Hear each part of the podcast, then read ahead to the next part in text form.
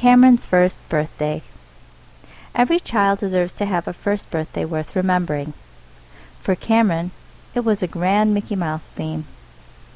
In addition to having a buffet full of all sorts of delicious foods and desserts, there were an array of things to choose from to pass the time, from balloon making to face painting. At first, all the little kids were a little nervous about the whole face painting fiasco. So, my sister Christy opted to be the scapegoat and get her face painted. Then, Tyler stirred up enough courage and decided to be a tiger.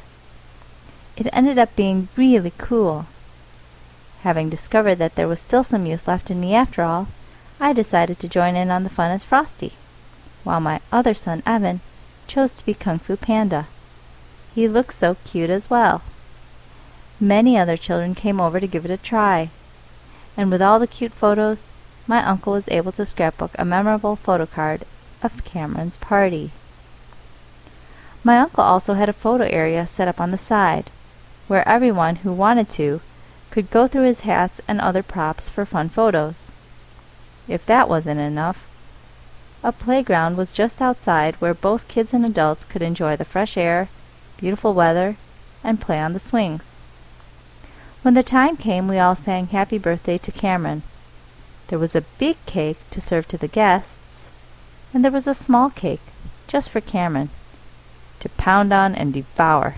there was even enough food left over for all the guests to pack up and take some home.